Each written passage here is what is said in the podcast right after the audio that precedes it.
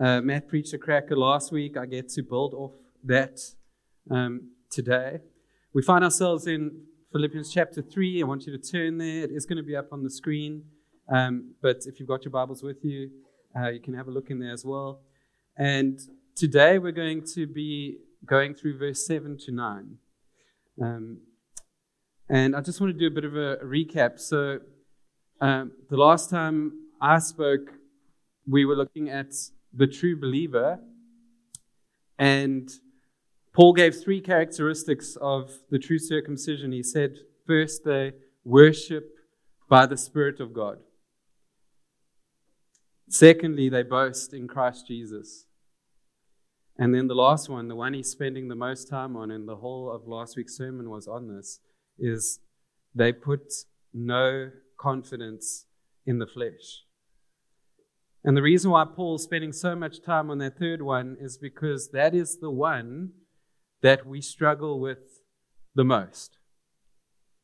Our sinful nature can't help but put confidence in the flesh. This will be a battle you and I face to some degree throughout our days here. And if we leave it unattended, I think it might get the better of us. Paul is spending a lot of time helping you see that um, to put confidence in the flesh is anti gospel.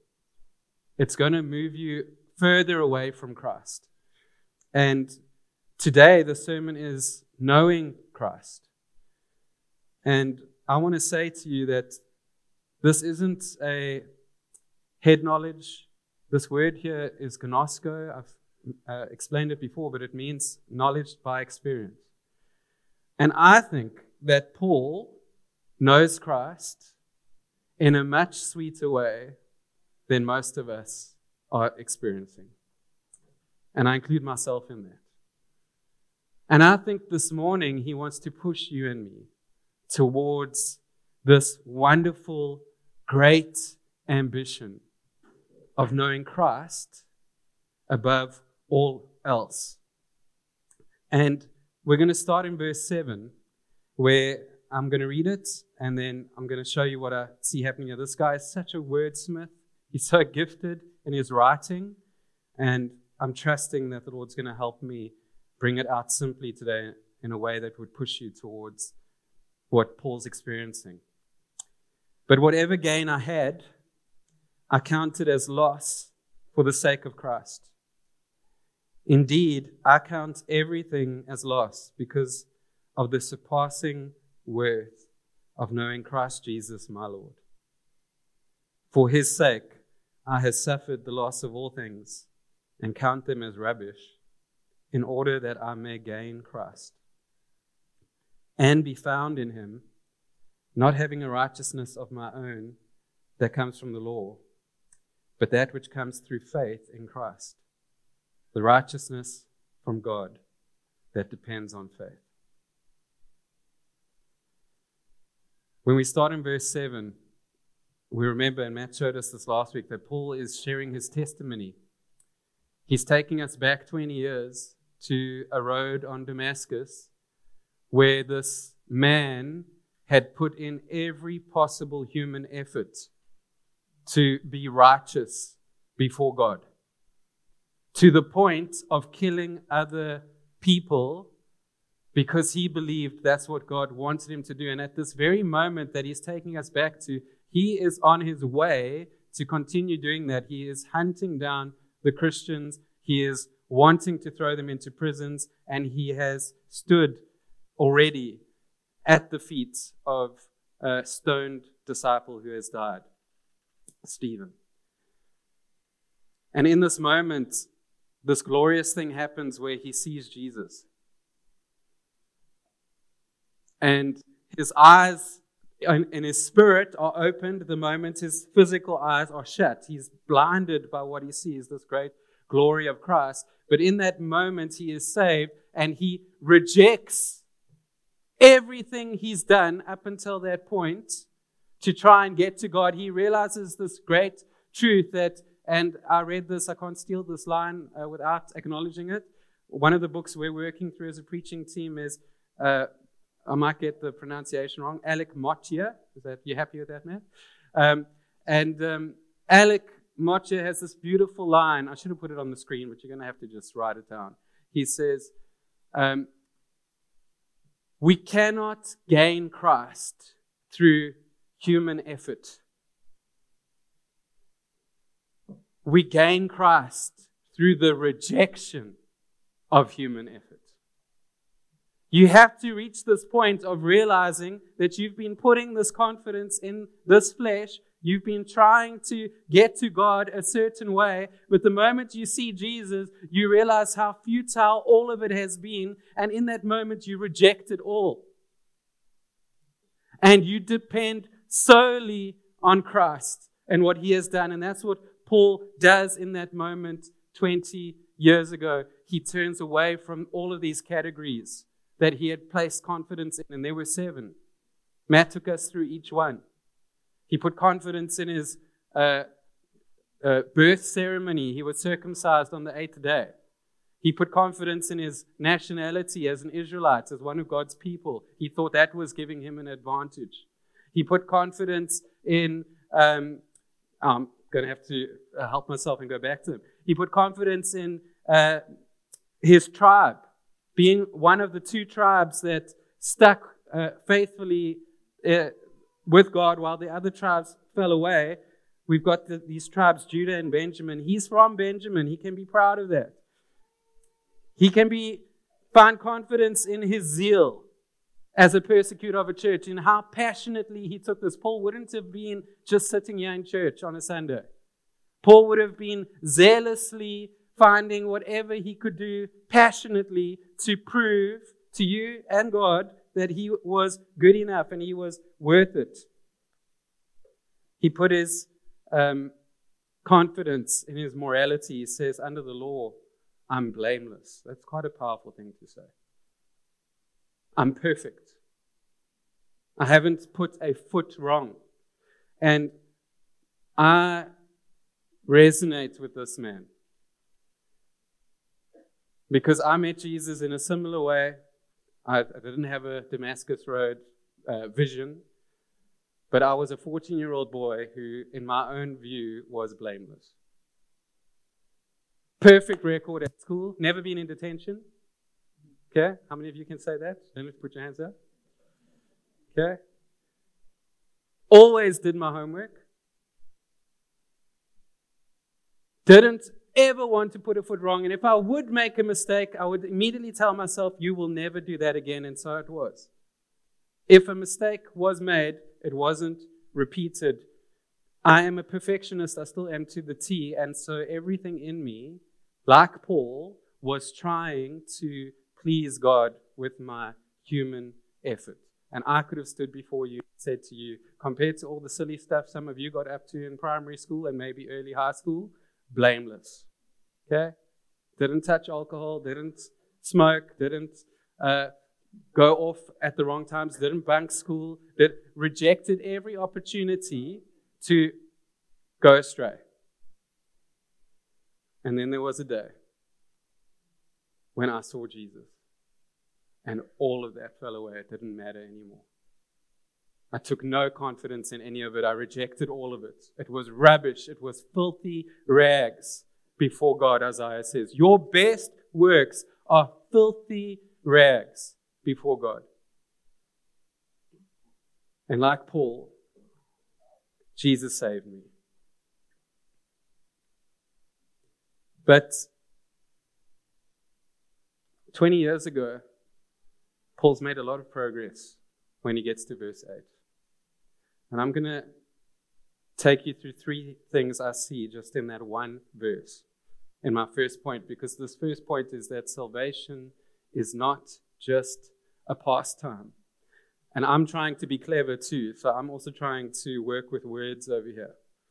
And I mean pastime literally and um, in its uh, figurative sense.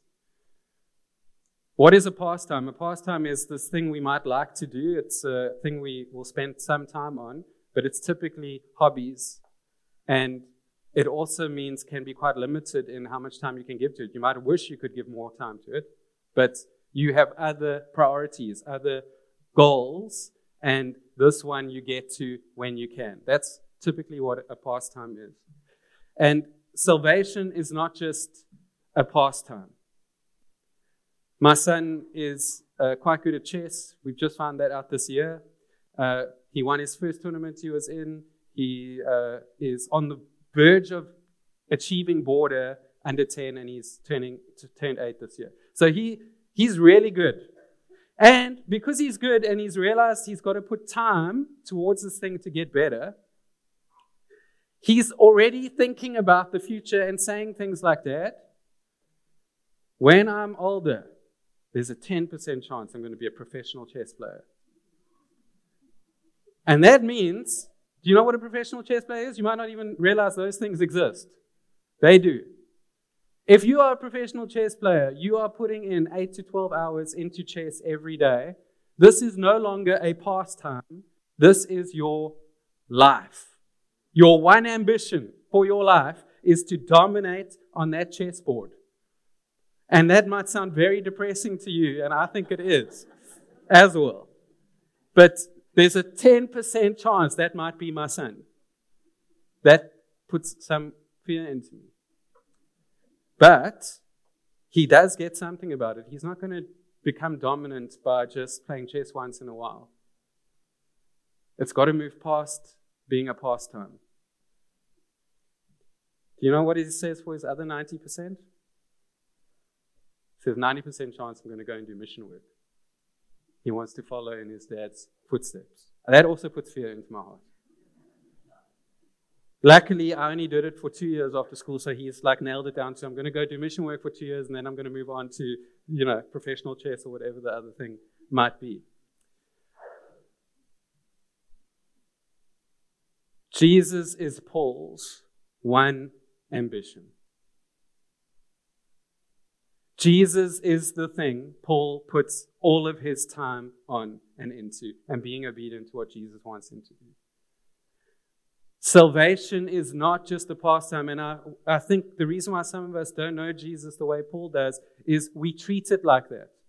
We assign certain blocks of time to Jesus Sunday morning if we're uh, very good. Um, maybe we do it on a Wednesday evening as well. We might have regular readings of scripture and prayer. All of these things are good, but we, if Jesus is just something we fit into these little spaces, and he isn't everything to us, then you'll never get to what Paul's trying to teach you and me in this text, and this beautiful thing that happens even in one verse in 20 years of progress. Because if I want to flip past time around, the other way we get this wrong, when I talk to people about Jesus and they say, Do you believe? They might say, Yes, 20 years ago I gave my life to Christ. And it's something that happened in the past. And then there's not much more that might develop after that. I want you to see the first thing from these two verses. In verse 7, can you put those three verses on the screen? I don't have them split up into, but just that base text at the top. Start. It says this but whatever gain I had counted, okay, 20 years ago, he was counting gain on seven categories.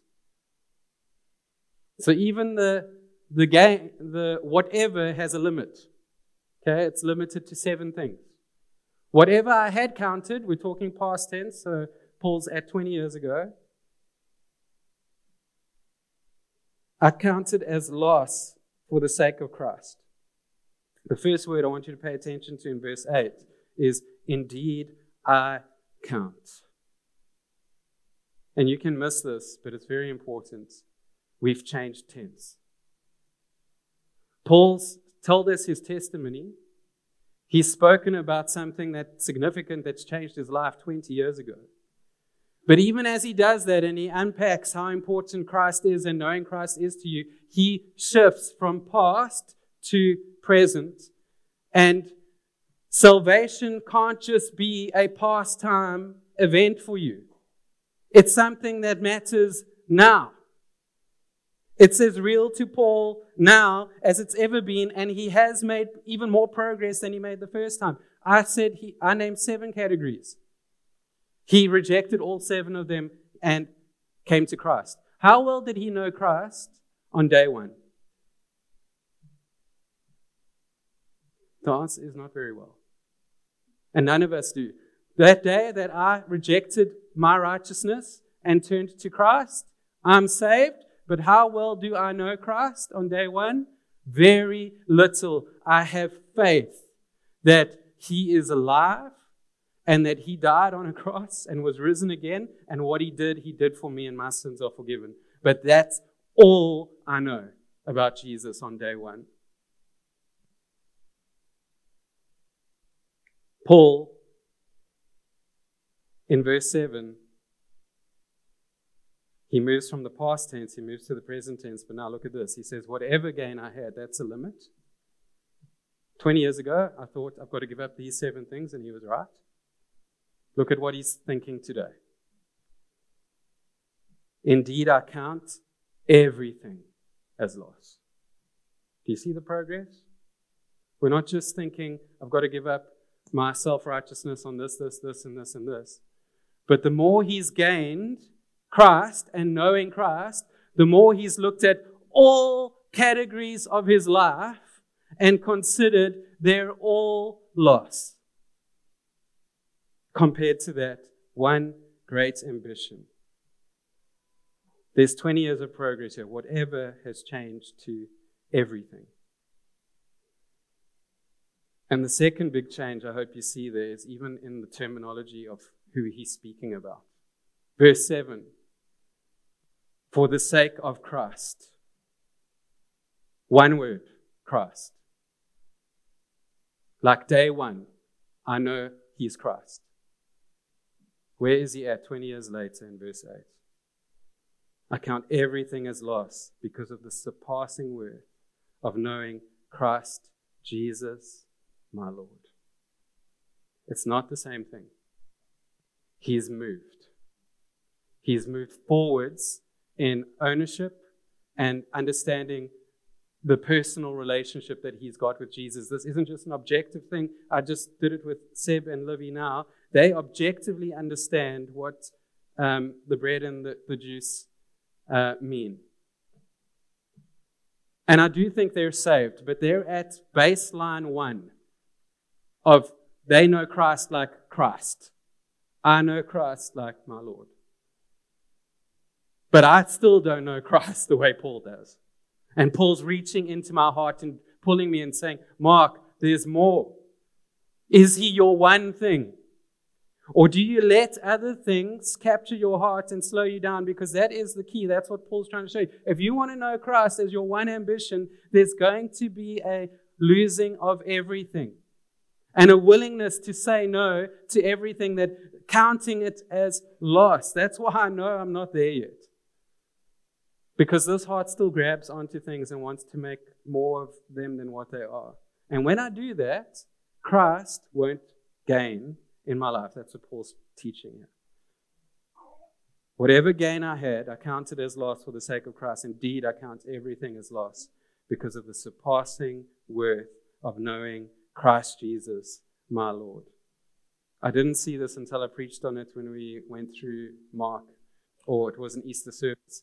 And the Jesus has risen from the dead, and the ladies see him first, and then Peter and John. And the rumors start going around amongst the disciples, and they all see him, and except Thomas. And then the disciples go up to Thomas and they say, The Lord has risen. Pay attention to the terminology. The Lord has risen. And Thomas doesn't believe them.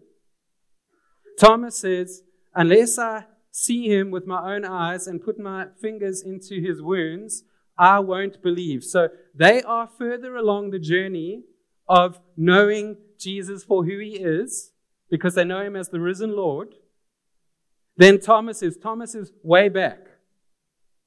But this beautiful thing happens when Jesus appears in the room and Thomas can see him, and Jesus says to him, Come and put your fingers in here. And Thomas, who was way back behind everyone else in understanding who Jesus was, in one moment moves right past all of them and you can miss it. And how does he move past it? When he touches Jesus' hands, he says this beautiful thing Paul's saying here. He says, My Lord. He believes. But it's not just a objective, external, the Lord has risen. It's my Lord and my God. That's what Paul knows. And I'm spending time on this, guys, because I do think that we've got an objective knowledge of Christ, and I think we might even be saved, some of us. But nothing has developed beyond that, other than maybe a religious piety which needs to be rejected. A dependence on self and being good and coming to church and doing the right things. But it hasn't necessarily progressed to Christ Jesus, my Lord. 20 years ago, Christ. Today, Christ Jesus, my Lord. Paul is making progress in the gospel. He's making progress in his faith. Salvation is justification when you believed, and now it's sanctification. So I just want to explain gain Christ. You might be going, is Paul, does Paul not have Christ? Is Christ missing? He he got Christ the moment he believed, justified, the moment he believed he has Christ. But now, because he believes, his ambition has changed from being good in all these other areas to I want to know the surpassing worth of Christ. And the sanctified believer wants that. If you don't want that, you need to get down on your knees and pray for God to open your heart to Him. Because the sanctified believer cannot be satisfied with knowing Christ 20 years ago and not moving forward. Even today, as you sit here, even if you might be really advanced in your faith, your heart should still be like Paul's is. Paul isn't going, I, I now know Christ, let's park the bus. He is pressing on with everything he's got towards this goal of knowing Christ. And I look around the room and I look at my own heart and I go, Lord, we need your help. We need your help because we're not like this. Salvation must not just be a pastime event, church. The second thing I see in the text, the second point this morning, is we have to lose to win. And look at verse 8. Indeed, I count everything as lost because of the surpassing worth of knowing Jesus Christ my Lord. For his sake, I have suffered the loss of all things and count them as rubbish in order that I might gain Christ. There's two losses happening here. Okay? The first loss is the um, choice Paul makes to choose to give up on the things that he has placed his trust in. Right? So the first loss he speaks about is whatever I gained, I counted as loss. Then he moves on to, in some way, shape, or form, I count everything as loss. And that's him counting it as loss. That's him going as, I'm not going to uh, put any, uh, any value towards this thing anymore. It's gone. Something I used to find value in and I used to put time and energy and effort in, it's moved. That's a choice as well. Now, he says things that aren't choices. He says, I have suffered loss. That's different. That's external things happening to you, and I think we can all relate to this. And it's almost a forced losing of things. And isn't that interesting? Paul says that that's how you gain Christ. It's the giving up of things as God puts that on you, you give it, give it up, you're going to gain Christ when you do that. But it's also, even in the suffering, in the forced losing of things we didn't choose to happen to us, but we suffer loss. Even there, Paul looks through the lens of God is sovereignly in control of my life, and He's allowed all these things to happen to me. And somehow, even in the suffering loss, I'm going to gain Christ. So you have to lose to win. And it's not gaining Christ, as I said before, in that you don't have Him, you do have Him. It's gaining in Him. It's that He becomes more and more the ambition of your heart. And I thought, let's make that practical. You go, well, in what way do we suffer loss and can gain Christ? And I've had two strange experiences this last two weeks. I went to the hospital, it's part of my job, and I pray for people. And one of the ladies I went to pray for, she's doing really well. I think I even glanced over and saw her, so she's in church today. Um, and I went to go pray for her. While I'm there, there's another lady screaming. Okay? Screaming. Jesus!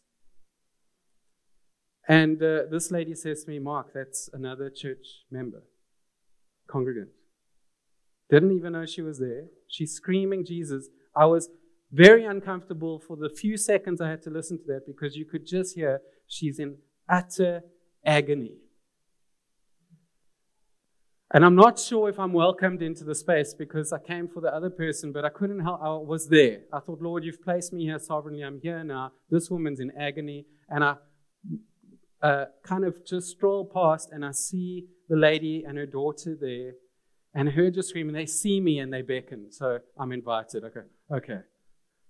Come in.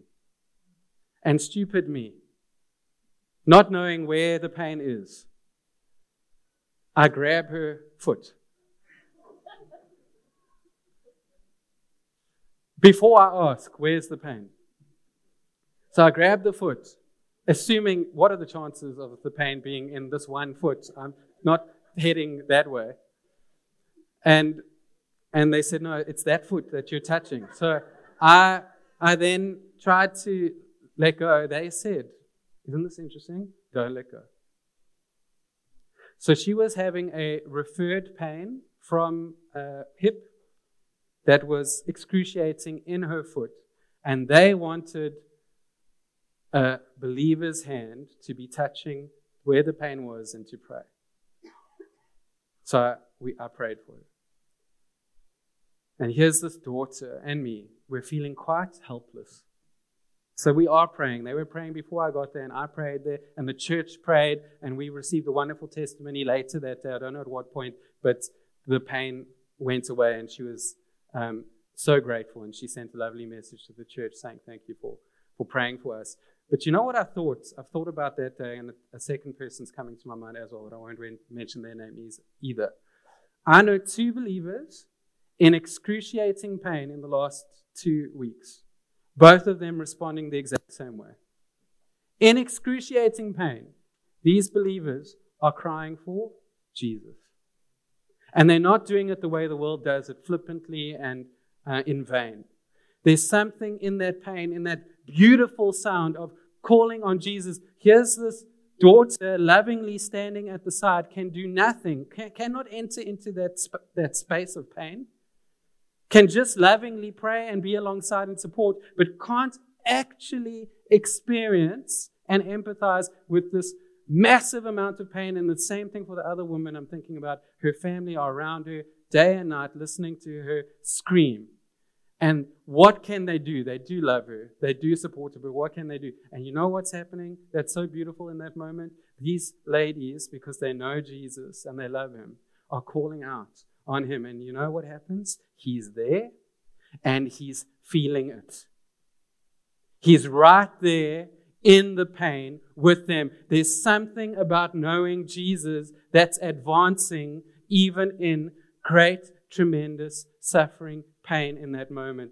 And many people have shared testimonies of a deeper knowledge and appreciation of Christ following, and this is just physical pain, but I'm talking about any massive loss.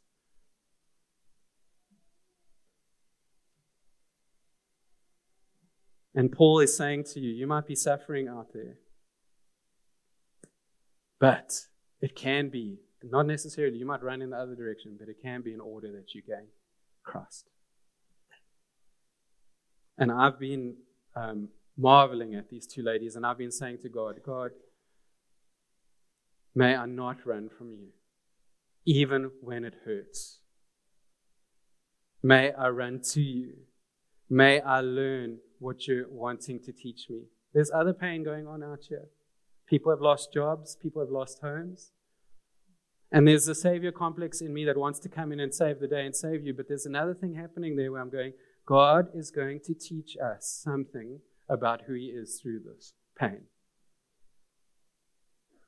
And I mustn't just come in and stop that from happening. I must listen to what God is saying and do what God is leading me to do, but also trusting that in that pain, God's going to teach you more about Him. And at the end of the day, I want you to know Christ more, not be comforted from momentary trials and struggles. The last thing, and it's beautiful, the, my last play on words this morning, you'll notice I'm trying to play on words. Okay? It's not a pastime salvation. Um, we've got to lose to win. The last one is this lost and found. Paul speaks a lot about loss. He says everything is loss. I mean, I struggle to listen to that and go, Paul, I want that. I re- I'll be honest, I do struggle. I hear that and think, poor man. That everything has become loss. And we know what the poor guy's gone through, and he's lost things he didn't want to lose. He's lost, that's what he's speaking about, suffering uh, the loss of things. He's lost his freedom. He didn't want to lose his freedom. He wants to preach the gospel. But he's just going where God's telling him to go. And in the going, he's lost freedom. He's in a prison cell, and that's just one of the many losses. I think he had a desire to get married. He doesn't really specify it, but he does seem at one point to be a little bit jealous over all the other disciples who got married. And he mentions it. Peter and them, they've all had wives. We haven't had wives. When I do stuff like that, that's usually coming from a sense of, I wish I had what they had. But in his work and in his call, it never happened. He has suffered loss, things that he didn't want to happen to him, but he's learnt that he's gained Christ. And now, lost and found, we might feel sorry for this guy who's lost everything. He says this beautiful thing in verse 9 and be found in him.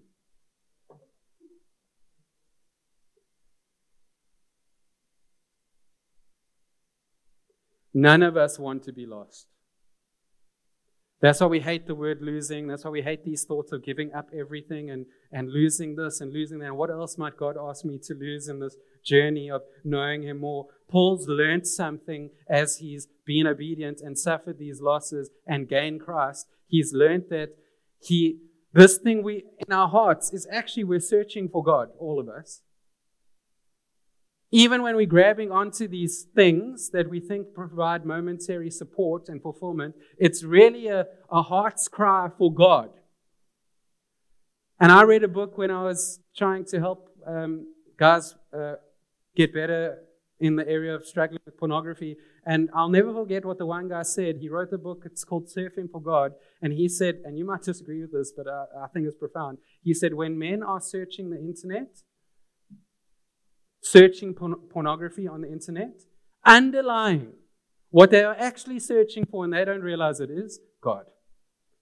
They are temporarily finding satisfaction in something that will never satisfy, and the underlying thing is actually they're searching for God, and it's only when they get that and can reject everything else and chase Him and be found in Him that you are satisfied. Paul's not wanting you to feel sorry for him. He's saying, I am found in Christ. If I want to get modern with you, technological, you could type Paul into Google Maps and his location pin will say Jesus Christ. Okay? That's where he is.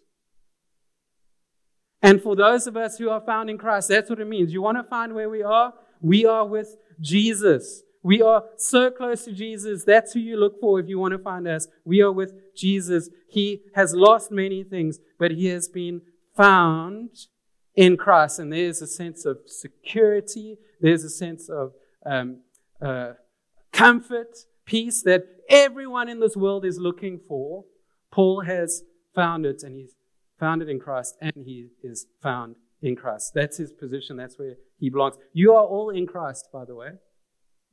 But I think you gain in awareness of that the more you pursue Christ the way Paul did. And the more we chase after pornography or whatever. I, I know that's quite an alienating one, but we've all got our little idols and things that our hearts run after. And the more we go after whatever that is, and it might be pornography, which you would count as filth, and that would be correct, or it might be something you don't count as filth, but if it's taking you away from God, then it's doing the exact same thing. It's costing you in a much bigger way. And if you can learn to move past those things and make Christ your one ambition, that you would know Him more than you know Him now. Not just objectively 20 years ago Christ, but know Him as Lord and Savior. And even from that space of my Lord and my Savior, going further and going, I will lose this and this and this and this for the sake of knowing Christ. You will be found in Him. There will be a sense of peace, a sense of joy, a sense of satisfaction that can only be found there. That's what Paul wants for you. We shouldn't be feeling sorry for Paul. We should be rejoicing that a human can be found in Christ because it can happen for all of us. And then I just, because I mentioned it at the start, and I do think this is why the Lord wants us to stay here longer on these few verses. He, he says, Be found in Christ, not having a righteousness of my own that comes from the law, but that which comes through faith in Christ, the righteousness from God that depends on faith. I'm not going to spend too long on this because Matt's going to do that next week. But I am going to say this. We have got to reject this personal righteousness thing with all we've got. I am not a good person. I reject that thought. You are not good people. I want you to reject that thought. Paul, talking about being found in Christ, goes straight back to where you started of letting go of all of the self righteousness he ever um, stood on. And he says, When I'm found in Christ, I'm not carrying any of my own righteousness. I don't have any of it. I have the righteousness of Christ. You can only get that by rejecting your own. Stop saying to yourself you're a good person if you do that. You are not. Don't stop looking at someone else you might be better than and, and, and justifying yourself that way. We are not good people. You know what uh, Jesus said? I'm going to give you something from Jesus, something from Paul. These are one liners, eh, before you think I'm going hard on each one of these. And something from uh, a hero of mine, William Carey. All saying similar things. Let's start with Jesus in Luke um, 17, verse 33. Whoever seeks to preserve his life will lose it, but whoever loses his life will keep it. Paul is living out what Jesus taught. If you seek to keep your life in some way, you are losing it. You think you're living, you're not living. If you are able to, through Christ, because of that one great ambition, let go of things that used to steal your heart, and give them up for Him, you will keep your life. You will gain it. And how do I know you're doing well in this? You're going to sound a little bit like Paul sounds in this next verse, and you're going to sound a little bit like William Carey sounds in his final sentence. In 1 Timothy 1:15, and Paul wrote Timothy at the end. Okay? It's one of his last letters is to Timothy. This is what he says. This is what he's learned about himself. The saying is trustworthy and deserving full acceptance. That Christ Jesus came into the world to save sinners, of whom I am going to emphasize, I am. Not I was, of whom I am chief. I am the foremost sinner. That is not someone standing in front of other people going, I'm a good person. That's someone standing in front of other people, having written all of his letters and having lived his life and saying, I am the worst of all of you. And Jesus Christ came for that to save sinners.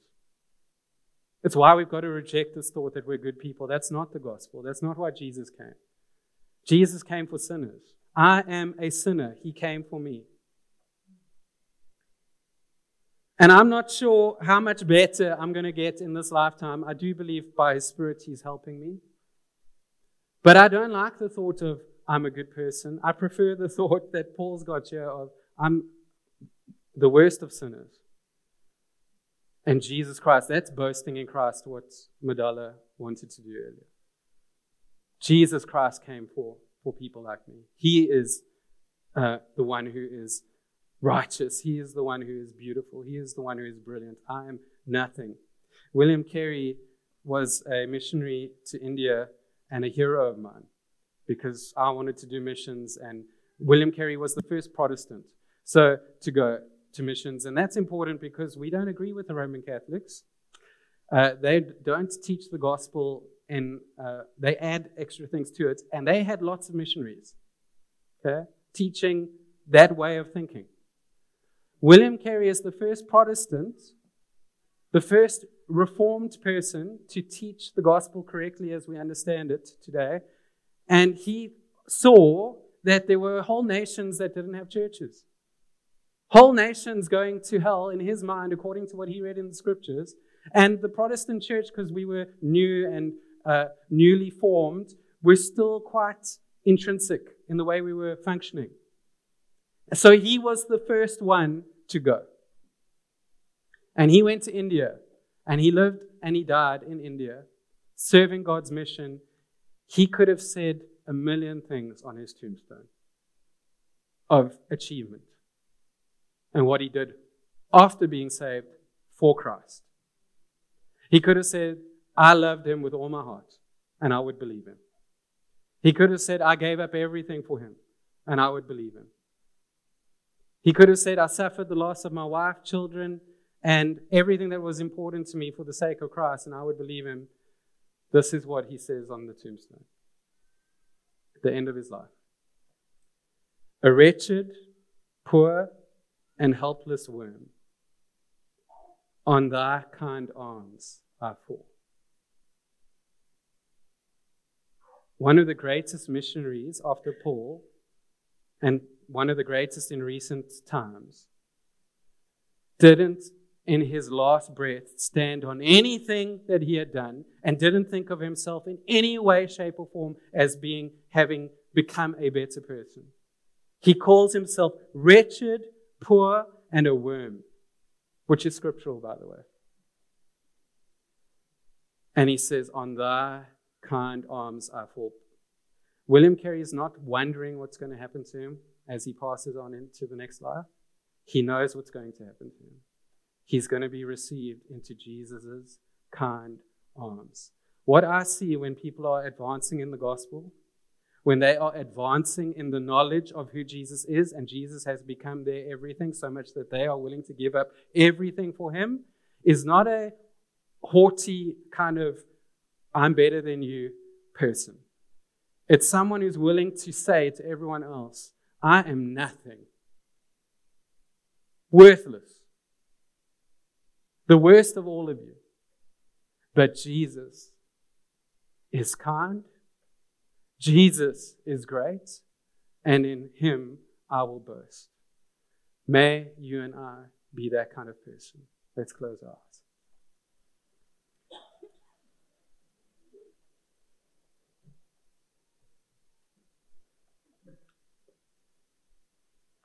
Lord, I've tried to simply um, explain what I see in this text.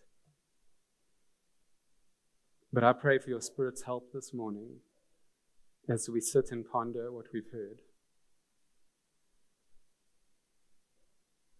That this deep truth of knowing you to the point of losing everything,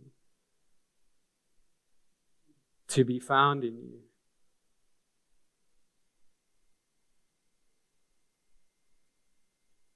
Lord, that we wouldn't r- rush off from that this morning.